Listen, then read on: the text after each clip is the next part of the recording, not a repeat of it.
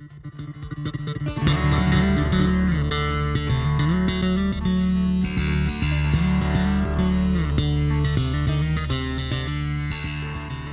ladies and gentlemen, boys and girls. Welcome to Who's Paying Attention, Episode 8. I'm Alonzo Bowden, and uh, I'm your host. And this is Episode 8, so if there's a top 10 of my podcasts so far, all of them would make the list.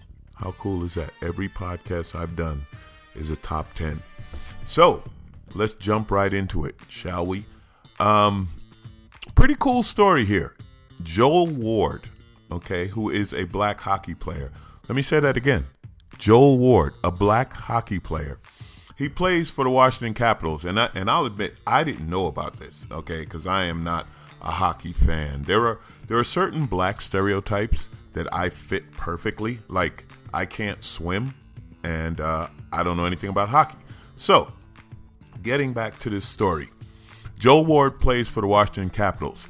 He scored the Game 7 winning goal in overtime against the Boston Bruins, who were champions. They're eliminated now. And he scored it on the Bruins goalie, a guy named Tim Thomas. Now, here's why this story is a great story and why Joel Ward is a great man. Obviously, if you're a black guy playing hockey, you've dealt with racism all your life because there's not many black hockey players. Now, the ironic thing is, Tim Thomas is a guy from the Boston Bruins who refused to go to the White House and meet Barack Obama. You know how champions always get to meet the president, like championship teams? He didn't go. Now, he claims he didn't go because he doesn't like big government. Really? Really, Tim? Big government? That's why you didn't go? okay, whatever. So he didn't go. So, you know how beautiful it is for a black hockey player to score on this guy to eliminate them from the playoffs. Now, of course, as soon as it happened, you know, the backlash started on Twitter because Twitter is where the most courageous people hang out to make their comments, to let their voices be heard, to let their thoughts be known. The typical racist cowards on Twitter started up right away. Um, one of the tweets, You're one of three black guys in Canada. I will find you and I will kill you. Um, another tweet, "Hey nigger, what are you doing playing uh, hockey? It's a white sport." You know, all, all, the usual stuff. The beauty of Joel Ward didn't respond. He said he grew up playing hockey. He said he knows he's a black man in a white sport and therefore will be subject to racist taunts. And, and he did a Jackie Robinson on him. No response at all. Kudos to the man, Joel Ward. How great is that? That he just, like, they hate him and he just said, "Yeah, whatever. I'm still playing. Your team is watching." And and is it funny that Joel Ward is in D.C., same town as Barack Obama? I don't know. I like it. Uh, Joel Ward is a Canadian citizen. His parents are from Barbados, and this is not unusual for a Canadian citizen because I was just in Canada again, and thank you, Halifax. I'm raising a plastic cup of juice to Halifax for having me at their comedy festival because I, I love Canada. I always have a ball. And Halifax was even nice enough to have beautiful sunny weather for one of the two days I was there. And if you've been in the Maritimes in the spring, sunshine, unheard of. Just imagine Seattle, but colder. And yes, Canadians, I did say Maritimes. I actually know your country, unlike so many of my American brethren. But anyway, hockey is beyond a sport in Canada. Hockey's closer to a religion in Canada. Everybody plays it, everybody watches it. It's not like the US where you know you have baseball, right, the American pastime, but we don't play baseball anymore. We go down to Latin America for our baseball players now, it seems. Um, football, most watched sport on TV, basketball, love it. In Canada, it's all about hockey. So it's not unusual that this kid grew up to play hockey. Now, you know, you know what else is great? he's a hockey player. So, you know, big part of hockey is fighting. Hockey players whip ass, and they don't seem to mind losing teeth while delivering or receiving these ass whippings. So, to all you racists tweeting Joel Ward, why don't you roll up on him? Yeah, roll up on him and get in his face and say what you have to say. And I bet he would throw a serious hockey ass whipping. How great would that be? If he just You've we've all seen it on TV. where they throw the gloves off and just start punching? How great would that be? Hey, nigger, you shouldn't play hockey. And he beat their ass on ice skates. Anytime you get your ass whipped on ice skates, that is a true ass whipping. That's another level. When a guy, no, I didn't even need a firm footing to whip your ass. I did it on ice. Joel Ward, you are the man. Love this guy. Okay, sports stories. Don't know if you heard Derrick Rose, last season's MVP. This is we're in the NBA now, NBA playoffs. Derrick Rose plays for Chicago. There was another basketball player from Chicago. What was his name? Oh yeah, Michael Jordan. Runs the Charlotte Bobcats, worst basketball team in history. How much is that killing Michael to know that he's in the front office of a team that went what seven and fifty six? Ooh, they didn't want to be like Mike. Anyway, Derrick Rose tore his ACL. He's out for the season, won't be in the playoffs. It's a shame. He's been hurt a few times this season. He's a remarkable player. And I'm just saying all this for those who don't follow sport.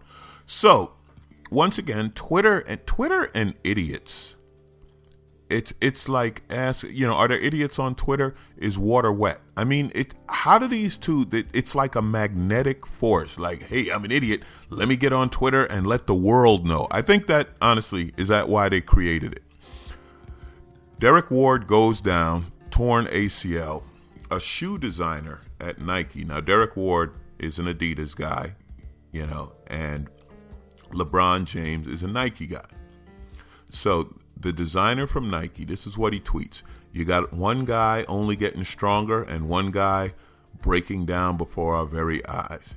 You chose poorly, Pooh. That's what he tweeted while Derrick Rose is laying on the ground with a torn ACL. Meaning that LeBron, you know, I mean, this makes it so much easier for the Heat to win a championship. And, and I want to see the Heat win a championship. I want to see LeBron win, but I don't want to see it because Derrick Rose tore his ACL. So, anyway, Mr. Idiot at Nike tweets that. And again, these guys should meet these athletes like personally, like n- next year. You know, when Derrick Rose's ACL is back, say, "Hey, Derrick, I'm the one who was talking shit," and then he could get a Chicago ass whipping. Wouldn't be on ice; he'd be on hardwood. Different kind of ass whipping, firmer base, taller ass whipper, but it'd still be good. And then, what does Jason follow it up with? The usual. Twitterverse, I apologize. It was really tongue in cheek, never meant any harm or disrespect, blah, blah, blah. Shut up. Shut up. I don't know. I don't know what Nike's going to do with this guy. I don't know if Nike is going to fire this guy or they're going to keep this guy or what they're going to do. But, you know, Petrie followed up with his blah, blah, blah, blah, blah. Shut your ass up. Jeez. Sorry that, uh, that Derrick Rose is out of the playoffs. I'm a Nike guy. I'm a LeBron guy. I wouldn't have made that joke. Might have made another joke, something about Jordan, maybe, but not about him getting hurt. Anyway, this Nike guy, you're an asshole, Jason. I don't know if Nike's keeping you. I haven't haven't heard yet since you did your apology. Hmm. Well, let's move on. How are my Knicks doing? Um, you you guys know I'm a Knick fan. I talked earlier. Love Jeremy Lin. Love the whole thing. You know, I'm a big Amar'e Stoudemire fan. Not a Carmelo Anthony fan, but love the team.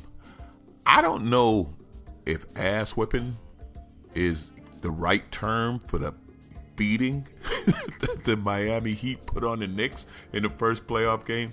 100 to 67. All right? 100 to 67. The Knicks should have sent the Kentucky Wildcats to play for them. Would have done better. And and 100 to 67 was like getting close at the end. There were there was one point when now what, what let me see if I can find the exact score because there was literally one point in the third quarter where the Miami Heat were ahead 62 to 31. That's right. In the third quarter, they doubled the Knicks score.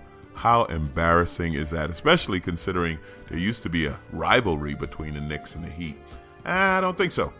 Not so much. Not anymore. So again, I want to see I want to see uh, LeBron win one, and and that may not make sense to you. Like you're a Knick fan, why do you want LeBron to win? I want to see LeBron win to shut everybody up. LeBron is the best player in the NBA, and once he wins a championship, they can take that mantle off. Best player to never win. He sucks. Blah blah blah. We hate him. Blah blah blah. he took his talents to Miami. I've been to Cleveland. I've been to Miami. Cleveland, with all due respect, you'd move to. So, good luck to the Miami Heat in the playoffs. That's my call. That's what I'm saying. I'm sticking with it. Yeah, my Clippers are in the playoffs too. They're my Western team. They're my adopted team because I live in LA. Have no idea how they're going to do against Memphis, but go Clippers. It'll it'll just be fun watching uh, Blake Griffin dunk on people, and Chris Paul is no doubt on a mission. Now, I'm going to relate myself to athletes. Okay. Um, a lot of people ask me, did I play ball? You know, I'm 6'3, I'm 250 fat pounds, and I look like I could have played ball back in the day. I did play ball. I wasn't, I was good, but I wasn't that good. Like there was, there was never any threat of me going to the NBA. I, I got to play against NBA players when I was in my 20s, and you always have that dream, and every guy out there listening knows. You wonder, could I have made it? Could I have played in the league? Let me tell you something it was a completely different game. I have never spent so much time looking up in awe. The talent level these guys have, the worst guy in the NBA is unbelievably good. All right. So when I say I'm going to compare myself to athletes, it's not as a player. I'm going to compare myself in the area of losing money. Okay. now here's the story.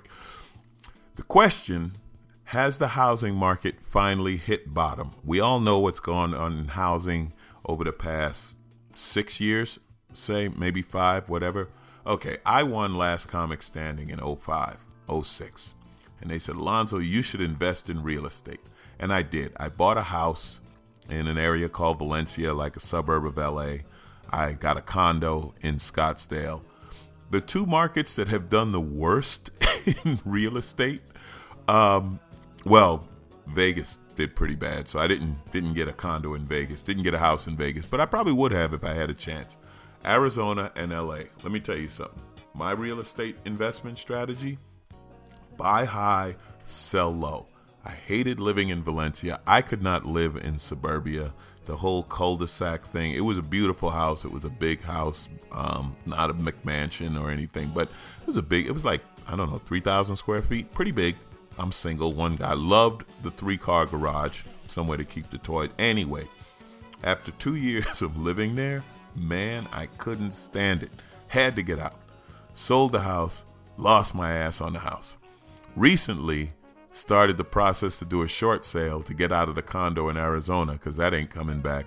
And there is some Canadian. Is, is Canada my subtopic this week? I don't know. But there's a Canadian buyer who's going to grab that from me real cheap and and good luck to him you know i used to rent it out but uh, anyway so here's how i relate to athletes i made a lot of money and i lost it all maybe i should have invested in baby mamas that's what they do they they get a whole set of baby mamas but they i think the baby mamas are around longer and you can't do a short sale on a baby mama you can't just go to the bank and say look the baby mama thing ain't working out how about we split our losses so, you know, maybe that wasn't the way to go. But anyway, I'm not broke. I'm not anything like that. Fortunately, I'm, I'm still funny. I'm still on the road. I'm still making a living, and I love what I do. And you guys are listening, and tell everybody to send one dollar. I'm kidding. I'm not asking for money, but well, I don't know. Maybe if you want to send a dollar, I'll take it. Listen, is the house has the housing boom reached bottom? I don't know, but my personal one has. Now, the experts, okay, Zillow Inc., which is one of these, you know, services that follows the real estate market, they say that the real estate market will see a definitive national bottom later this year or early 2013. The National Association of Realtors, those are the folks that sell houses, they say there's going to be an uptick in home sales this year because they're you know signing more contracts first quarter more sales were closing blah blah blah. So i don't know. I don't know if housing's hit bottom. Why does it matter? Because so much of our economy is dependent on housing. It, affects everything it affects people's personal net worth it, it has to do with taxes you know if you buy a house you get the mortgage deduction you leave the renters market you go in that that helps um, so many jobs are created when houses are built and sold, etc. And I'm not talking about some boom like we did in the 2000s that was all fake, and now we have all these empty new developments and stuff. I'm talking about real housing and and how things grow, and also how people feel. You feel better if you own your home. You feel better if your house is stabilized. You feel better if you don't have two or three or four or five fake mortgages on it, and you could lose your house at any moment. So, so I hope the market has bottomed and you know whether it just stays where it is or creeps up or whatever i i hope for some stability. Am i investing in it again? Hell no. Can i say that again? Hell no. Give me a million dollars. I'm not buying a house. Just give me the million dollars i'll figure out what to do maybe i'll buy some apple stock apple stock would be good wish i had bought that in 05 i wouldn't even be talking to you people right now i'd be sitting in my huge house counting my money saying, I invested in Apple. I like to dream. What can I say? Let's move on. Since we're talking about money, since we're talking about the economy, since we're talking about growth, the future, Mitt Romney has given us some advice. Kids, you paying attention? Who's paying attention? The kids are. You're young, you're broke, you're coming out of college, you were occupying Wall Street, and they rounded you up and they tossed you out of the park. Well, Mitt Romney's got, got an idea for you. He's going to help you. Mitt Romney said, and I quote, take a shot, go for it, take a risk, get the education, borrow money if you have to from your parents, start a business. That's right. You see, see, you didn't think of that. Borrow money from your parents, right? You were one of these kids whining about student loans and the interest rates going up, and you can't find a job. It, listen, Romney cited a friend of his who took out a $20,000 loan from his parents. Now, why the hell can't your parents just give you 20 grand? How lazy are your parents? You know, I'm listen, I lost my dad a few years ago, but were he still around, I would get on his ass. Why weren't you rich? Don't you know that's how I was supposed to get my start? And and Romney's not the only one, you know. This is a Donald Trump thing. Donald Trump writes these books like how to get rich and rags to riches and blah, blah, blah. You know what Donald Trump, his father was a multimillionaire in real estate. He just basically moved the empire from Brooklyn to Manhattan. So, to you kids out there who want to get rich, who want to pull yourselves up by your bootstraps, who want to make it on your own, I ask you, why aren't your parents rich? What what what is wrong with Mitt Romney? doesn't he have anyone like I know none of his personal friends, but shouldn't there be someone on staff, someone in his circle, someone around him that lives in the real world? So before he says something so out of touch as, oh, just borrow the money from your parents, they say, hey, hey, Mitt. Not everyone in America has rich parents. Some people have working class parents. Some people even have poor parents and they got to school through loans or, or a scholarship or something. But when they want to start the business, they can't just say, hey, dad, why don't you toss me 20 grand? You know something, dad? Make it 200 grand. I'm going to follow Alonzo's advice and invest in some houses. Oh, good luck, Mitt. This this this election's going to be fun. I, I don't even know what to think.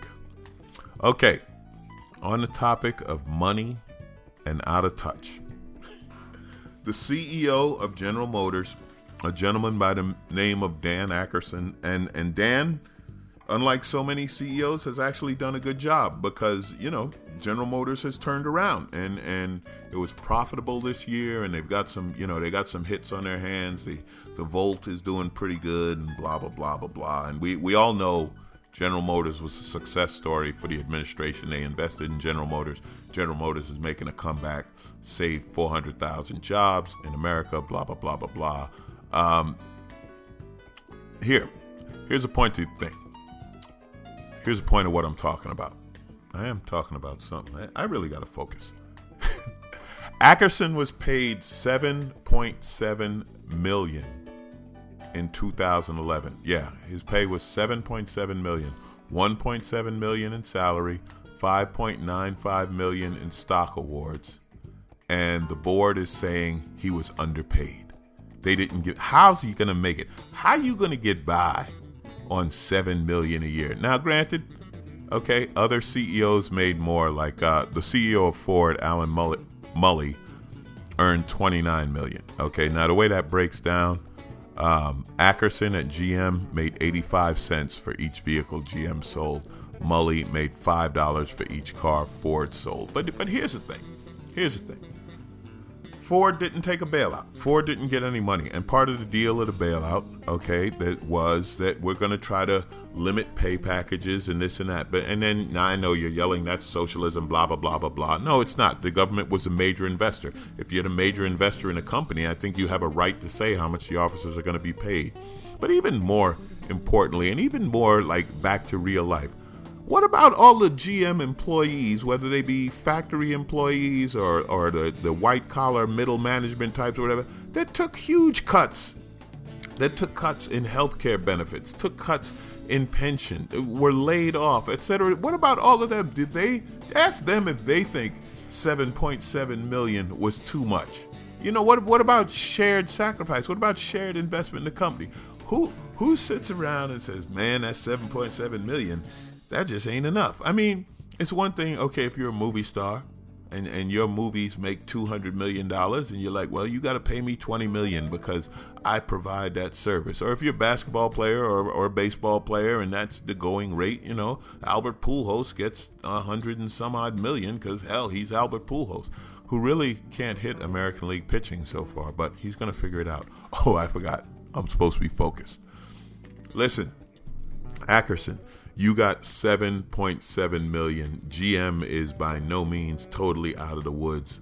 That that's a pretty decent paycheck. There's probably some unemployed CEOs that say, you know, I'll run GM for 6 million. I even get by on 5 million. You couldn't get by on 5 million. 5 million and some food stamps. How's that for a compensation package? We'll throw in some food stamps because there ain't no way you're going to get by on 5 million.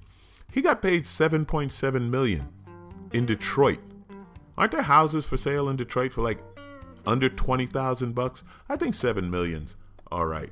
What what world do they live in? Just to talk to the board. Just just ask them. Say, say what what world do you live in? Seven point seven mil ain't enough. And and it wasn't Akerson complaining. It was the board. Oh, we're gonna lose him. We're gonna have to find another draft pick that'll work for these pitiful wages while we're on the topic of work. Now, get this. Now, now this, this is amazing. Um, there's a woman. She, she's trend setting. She's she's a game breaker, a game changer. She's she's amazed the corporate world. Her name is Sheryl Sandberg. What has she done? She works for Facebook, and she works 40 hours a week. Man, I hope you were sitting down when I said that. She works 40 hours a week. You know why? Because it's been proven that that is the sweet spot. That is where productivity maxes out 40 hours a week. This woman, Sheryl Sandberg, has been leaving the office at 5:30 to be with her kids. What country does she live in? What the hell? Working 9 to 5, leaving at 5:30 to be with the kids? What's wrong with you? Well, nothing's wrong with her. That's what works. Listen, they've done studies, okay? In the early 1900s, Ford Motor Company did a study. They found out 40 hours a week is the most productive an employee can be. You can add overtime. If you add 20 hours a week, minor increase in productivity for a few weeks, then people get tired, then productivity goes down. You've done it. You've pulled the long hour, you know, the 12 hour day, the 15 hour day to get something done. But you can't work like that every day. Your brain's not going to stay focused. You're going to get tired and, and productivity drops. I used to work in a factory building airplanes. And, you know, when it came time to get the plane out the last few weeks, crunch time, we'd work crazy overtime. But, but you can't work like that all the time. But the fact that it's news that 40 hours a week, like that's what you're supposed to be working. But now in corporate America, they're like, if you don't put in 50, 60 hours a week, you're not a team player. You're not trying. You're not giving enough. It, Stop it. 40 hours a week is productive. And it's interesting, she works for Facebook because that's like one of the new types of corporations, you know, that doesn't, I mean, they don't build anything, they don't do anything. It's not like she's at the factory. She's doing her job 40 hours a week and getting it done. Sheryl Sandberg, game changer. this stuff is news, people. Working 40 hours a week is news. It's ridiculous. It's scary. It's also funny, and that's why I do it. Okay, hmm. let's get. Are we getting more serious, less serious, or different? Again, again, this is just.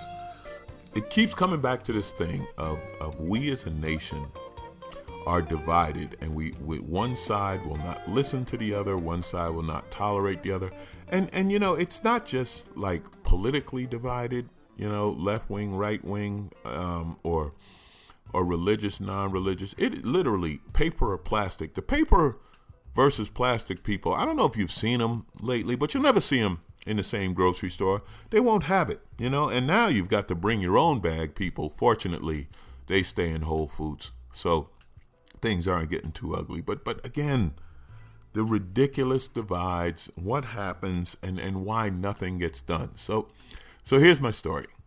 Dan Savage. If you haven't heard of Dan Savage, Dan Savage is a gay man, and he he's the pioneer of a "It Gets Better" campaign, basically an anti-bullying campaign against, um, obviously, physical and and verbal and mental abuse of gays, particularly teenagers and blah blah blah. Now, this and this you'll hear why I'm laughing in a minute. He's giving a speech um, to a conference, uh, National High School Journalists Conference in Seattle, and he goes off on the Bible and he and he calls some Bible verses that are anti-gay bullshit, and some Christian teens get up and walk out. Now here's the funny part: he calls them pansy ass for walking out. That I I'm gonna laugh if a gay man calls you pansy assed. That shit is funny because he would know. but anyway, here here's the thing. He shouldn't. Should he have said the Bible is bullshit?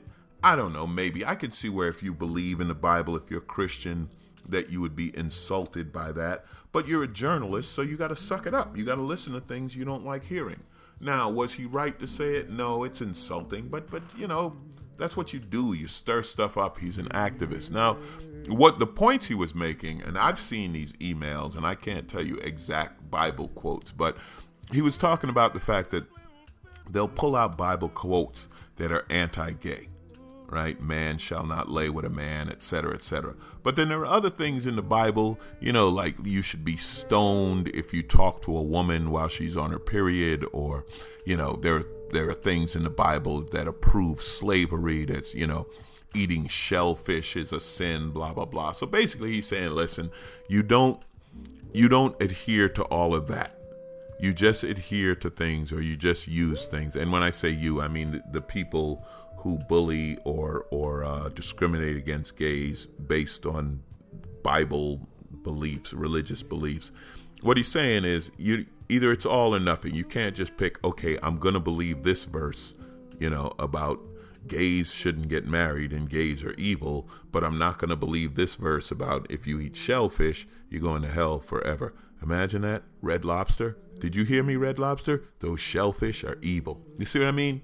It, it doesn't work. So I think he was wrong in using the word bullshit. I think it's hilarious for him to call him pansy ass, but they they were they shouldn't have walked out. They they should have stayed. They should have maybe argued their point. You know, they should have questioned him. They're journalists. Get in his face, man. Imagine if they were real journalists. Um, and when I say if there were real journalists, I mean on any level. I'm not talking about high school. I'm talking about right up to the pros.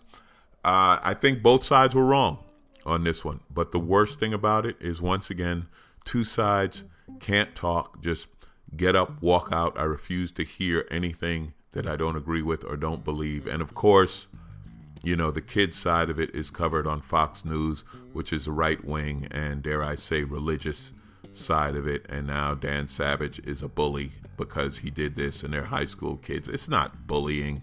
It's it is not bullying. It is a bad choice of words. It it is um, stirring up controversy. It is not bullying, and and it's certainly not the type of bullying that a gay high school kid could suffer. So get over it.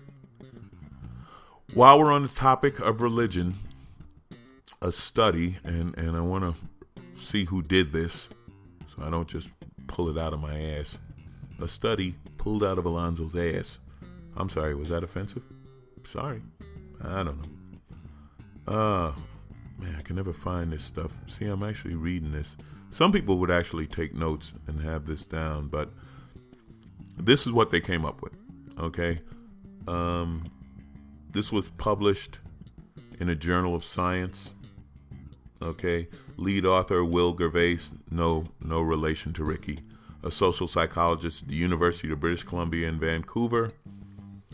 Um, they say that thinking can undermine religious faith. That's right. Analytic thinking undermines religious religious faith. Now, what basically what they're saying is the brain, and it, this is a theory, the brain processes information using two systems. First relies on mental shortcuts, intuitive responses, basically a gut instinct, uh, and to quickly arrive at a conclusion. The other employs deliberative analysis, which uses reason. You go through step by step and you figure it out. Now, the, the, the students were asked different questions and the answers were analyzed. So here, here's a question they asked. A bat and a ball costs a dollar ten, and and you hate this, right? Because this takes you back to school when one train was doing 40 miles an hour coming going east, and another was doing 30 miles an hour going west, and you were like, listen, Southwest tickets are so cheap. I just fly. I don't ride trains. But anyway, here's a question. A bat and a ball costs a dollar ten in total. The bat costs a dollar more than the ball. How much does the ball cost? Now, the intuitive answer, and you're thinking it right now, is 10 cents, but that's wrong. If you do the math, the correct answer would be 5 cents, okay? So the students were asked questions like this, and then they were subjected to uh, rate a series of statements on belief, like, in my life, I feel the presence of the divine, or I just don't understand religion. And the people who were with the presence of divine, etc., tended to give the intuitive answers, and the analytic people tended to give the scientific or, you know, non religious answers. So, yeah, the more you think, the less likely, I shouldn't say less likely, there are fewer beliefs. You know, I mean, let's face it, in the, in medieval times, whatever religion said, you know, the earth is flat, which, which they still believe in parts of Mississippi. You got to be careful down there. And they said rain was an act of God, which the governor of Texas, Rick Perry, what did Rick Perry say? We're going to have a day of prayer to make it rain. Didn't quite work, Rick, but, you know, it's I'm not knocking religion. And and there are many people who have both. See, here, here's my point. Another division, okay? Science versus religion. How about science and religion? Because there are scientists who are religious, and there are religious people who think and reason and change. That's the scary thing with religion. The people who refuse to change, the people who want to hold on to beliefs that may have worked in the 12th century. And things have changed since then, and, and there's more acceptance of different kinds of people. And there are scientific questions that they never thought about. You know, um, stem cell research is not a sin. It's scientific research, and, and God's okay with learning. But once again, one side or the other, we're divided. I like it, and and just just the headline. honestly, thinking can undermine religious faith. I my first gut reaction. How's that? My gut reaction on thinking is, who didn't know that? I guess a lot of people didn't, or maybe they did. All right. Um, I don't even know how to categorize this. Uh, George Zimmerman, the guy who shot Trayvon Martin, collected 200 grand online through his Twitter and PayPal and whatever else. Um, he may shut down his donation setup because copycats are collecting donations and they're not giving the money to him. But anyway, he collected 200 grand. His bail was 150 grand. He's out on bail now, and and people are just all over this. A lot of people are saying it's wrong.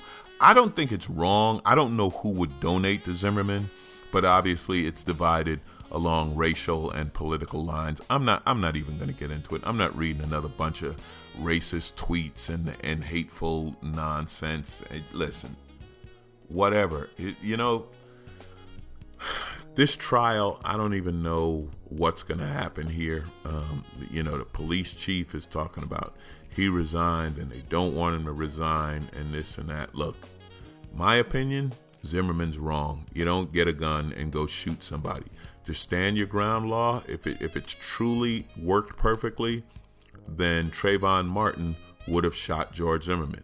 Because I'm walking down the street in the neighborhood, some crazy guy jumps out of an SUV, yelling at me, questioning me, threatening me, and I shot him. Honestly, that's uh, that's the way it should have went, right? That's who would have been standing their ground.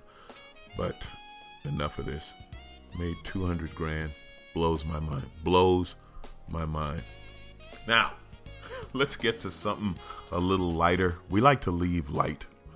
They once again we had the um, presidential press dinner. You know, the White House Correspondents' Dinner. They do this every year, and and here's the thing. This is one of those where they they hate. And when I say they, I mean the right wing. They hate Obama because he's good at this. He's funny. Okay. So this year the comic was Jimmy Kimmel, and and Kimmel had some great ones. Kimmel Kimmel shot down. You know, um, he got his start shooting out. It, it, listen, everybody, but they all had some good lines. So uh, some of Kimmel's lines. I have a lot of Secret Service jokes. Kimmel said, and I told him for eight hundred dollars I wouldn't tell him. Secret Service only offered 30 bucks. Um, Kimmel pointed to Sofia Vergara, who is unbelievably beautiful. He said, This is what women like in Colombia. What's the Secret Service supposed to do? Uh, here's a great one. He pointed, he said, Look, it's Chris Christie. And then said to Michelle Obama, Get him. Because, you know, Michelle Obama is kind of the anti fat person. Um, he zinged he zinged Olbermann. Under your seats, you'll find a copy of Keith Olbermann's resume, and Olbermann got really pissed about that one, but it was funny. So, so Kimmel got off. He did pretty good. I'm looking. I don't see any of his Obama jokes, but he did some. Um, but then Obama got some. You know, uh, the one of them I liked. he said that um, this time last year, he got one of the world's most notorious individuals.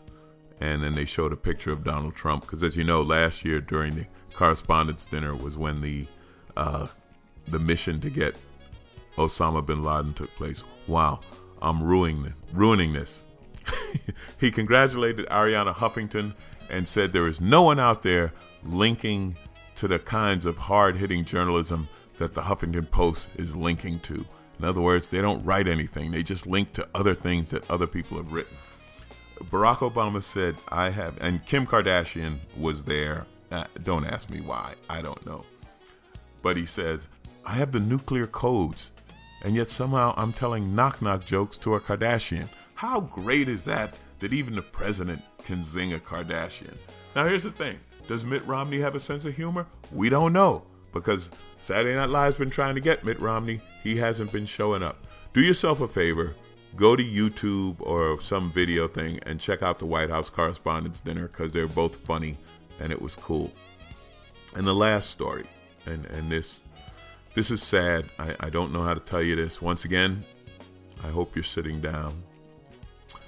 Amsterdam, the Netherlands, has banned sales of marijuana to tourists. Basically, the Netherlands has banned tourism. Here's how it works, and I've been over there. I don't smoke weed, but if you go over there, the coffee shops literally have a menu of different kinds of hash and weed, and you go there and you sit down and you get high, and it's legal, and you're like, not only are you high, you're high legally, so your mind is blown on two levels. It, it's a brilliant and beautiful thing, and they've they've gotten a conservative government so now they're saying you have to have a weed pass. You have to be Dutch to buy weed. If you're not, if you're a foreigner, you can't buy weed. And they're saying people are coming over from Germany and Belgium and buying tons of weed and taking it back home and selling it. No, they're not. No, they're not. Dope smugglers don't go to coffee shops to get their stash, get their supply. They they get it from the growers or whatever. It, it's, but but listen, okay, Amsterdam. I'm gonna tell you, I've been there. I love it. The the the museums are interesting. Anne Frank, the sex museum is fascinating, and and so on. You ban weed sales to tourists, you say goodbye tourism. Can you imagine going to Amsterdam if you get high? Can you imagine going to Amsterdam and not getting high? That would be like being in the Secret Service, going to a Latin American country and not buying any ass. Damn it, there's something wrong with that. Stop it. Sell weed to tourists. And tourists, if you can't get your weed in Amsterdam, come to California. Look, we're broke. We need the tourism. You can get a medical marijuana card here for $300. What's wrong with you? They'll give you an ailment. Come to California, buy some weed. We need some money. I got to make some money. I invested mine in real estate. I love you guys. Thank you for paying attention. Um, the week of May 14th to 21st, I'm going to be in Vegas. I'm going to be at Brad Garrett's new club at the MGM Grand. So come to Vegas, hang out, and if you have a problem with with not smoking weed in Amsterdam, you come to Vegas where everything else is legal. I'll be there hanging out with the Secret Service. This is Alonzo. This is Who's Paying Attention. We went a little overtime. Hopefully, we got a little more funny. Thank you for listening. Love you guys.